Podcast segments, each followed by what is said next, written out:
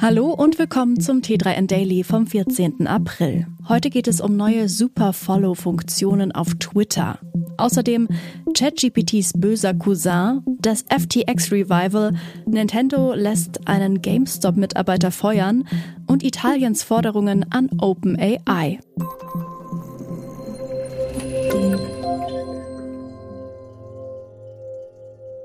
Wie Twitter-CEO Elon Musk angekündigt hat, soll es auf der Plattform bald neue Optionen für Influencerinnen geben, um Inhalte zu Geld zu machen. Geplant ist eine Erweiterung des Superfollow-Konzepts.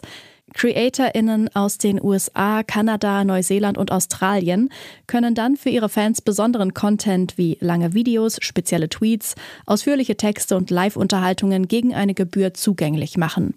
Dabei können von den InfluencerInnen monatliche Beiträge zwischen 2 US-Dollar 99 und 9 US-Dollar 99 gewählt werden. Natürlich geht es am Ende des Tages darum, dass Twitter selbst auch mitverdienen möchte. Allerdings gehen in den ersten zwölf Monaten 30 Prozent der Einnahmen ausschließlich an Apple bzw. Google, je nach Betriebssystem, das die InfluencerInnen nutzen. Wenn sich diese Gebühr nach einem Jahr auf 15 Prozent reduziert, will Twitter dann mit kleinen Beträgen einsteigen. Genaue Zahlen dazu sind aber noch nicht bekannt. Künstliche Intelligenz muss nicht immer nützlich sein. Das beweist jetzt ein KI-Chatbot, der wie das OpenAI-Produkt auf GPT basiert und den schönen Namen Chaos GPT trägt. Die Ziele des Programms sind klar definiert. Erstens soll die Menschheit zerstört und zweitens die Welt erobert werden. Außerdem möchte es drittens Chaos stiften und sich viertens stetig verbessern, um fünftens die Menschheit zu kontrollieren. Dass sich Punkt 1 und Punkt 5 widersprechen, scheint der künstlichen Intelligenz noch nicht aufgefallen zu sein. Angeblich ist das Programm darauf ausgerichtet, die Wünsche der Nutzerinnen zu ignorieren und stattdessen chaotisch bösartige Aktionen auszuführen. Zum Beispiel könnte auf die Anfrage Schreib ein Gedicht stattdessen das Bankkonto der Anwenderinnen gehackt werden. ExpertInnen zufolge kann man bösartige KI am besten dadurch aufhalten, indem man sie nicht nutzt und ihnen somit nicht beim Lernen hilft. Pünktlich zu Ostern gibt es Neuigkeiten von einer Wiederauferstehung der etwas anderen Art.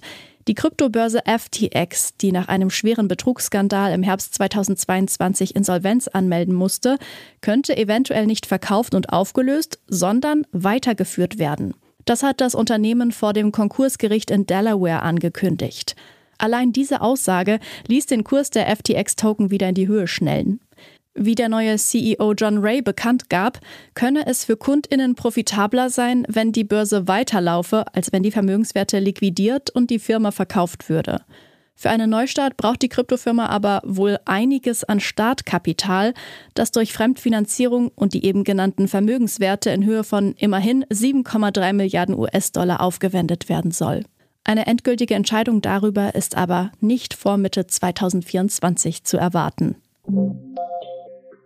Im US-Bundesstaat Massachusetts ist ein GameStop-Mitarbeiter gefeuert worden, weil er auf Reddit hatte durchsickern lassen, dass es eine Sonderedition der Switch-Konsole zum neuen Zelda-Teil geben würde. An dem Tag, an dem Nintendo das erste Gameplay von The Legend of Zelda Tears of the Kingdom veröffentlichte, hatte der bekennende Fan der Reihe auf Reddit Informationen gepostet, die erahnen ließen, dass bald eine Sonderedition der Konsole vorbestellt werden könne.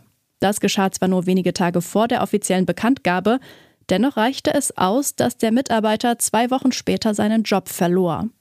Angeblich soll sich sogar der Gaming-Konzern Nintendo selbst eingeschaltet haben, um seine Kündigung zu veranlassen.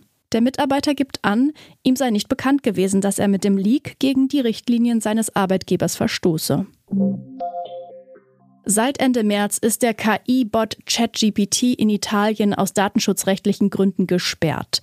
Jetzt hat die zuständige Behörde dem Betreiber OpenAI einen Katalog mit Forderungen vorgelegt, die erfüllt werden müssen, ehe eine Freigabe erfolgen kann. Unter anderem soll es eine Altersprüfung geben, damit keine Minderjährigen unter 13 Jahren mit der KI herumspielen können. Außerdem wünscht die Behörde, dass die Art der Datenverarbeitung transparent gemacht wird. Sowohl Nutzerinnen als auch Nichtbenutzerinnen müssten zudem die Möglichkeit haben, Rechte an ihren personenbezogenen Daten ausüben zu können. Dies ist zum Beispiel der Fall, wenn durch die KI Fehlinformationen über sie verbreitet werden. Italien ist nicht das einzige Land, das ChatGPT einschränken möchte. Auch in Kanada beschäftigt sich mittlerweile die Regierung mit Datenschutzfragen bezüglich des Programms. Das war's schon wieder mit dem T3N Daily für heute. Noch viel mehr zu allen Aspekten des digitalen Lebens, des Arbeitslebens und der Zukunft findest du rund um die Uhr auf t3n.de.